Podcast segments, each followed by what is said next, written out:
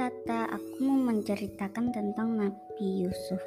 Nabi Yusuf alaihissalam merupakan salah satu dari Nabi Allah yang dituliskan kisahnya dalam Al-Quran.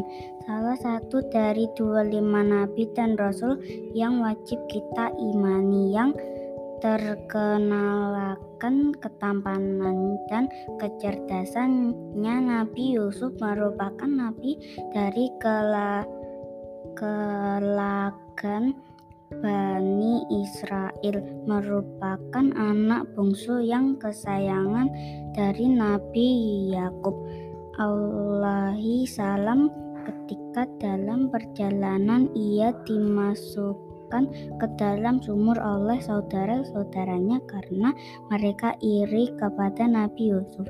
Kemudian dipungut oleh seorang musafir dan dijual kepada penguasa Mesir. Karena ketampanannya ia difitnah berzina oleh istri sang raja kemudian dimasukkan ke dalam penjara. Dalam penjara ia terus berdakwah. Kemudian raja bermimpi tentang tujuh kurus makan tujuh sapi gemuk atas kecerdasannya.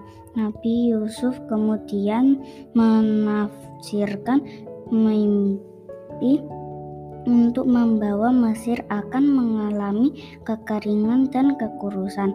Bersiap akhir ia dijadikan menteri yang mengurusi administrasi negara dan hidup dalam kekayaan.